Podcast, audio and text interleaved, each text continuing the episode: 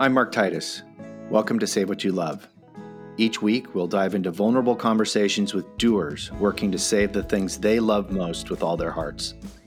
Guests will include some of your favorite authors, activists, and entertainers, as well as people you've probably passed a hundred times, quietly practicing radical compassion in their everyday lives without you ever even knowing it.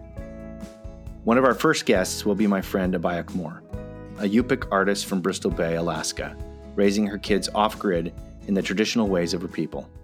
And what it all comes back down to is our roots. Where did we start in the first place? Who were we in the first place? And so we're going back down to the ground like, here's where our people are. Our people are buried in this ground. This needs to keep us steady.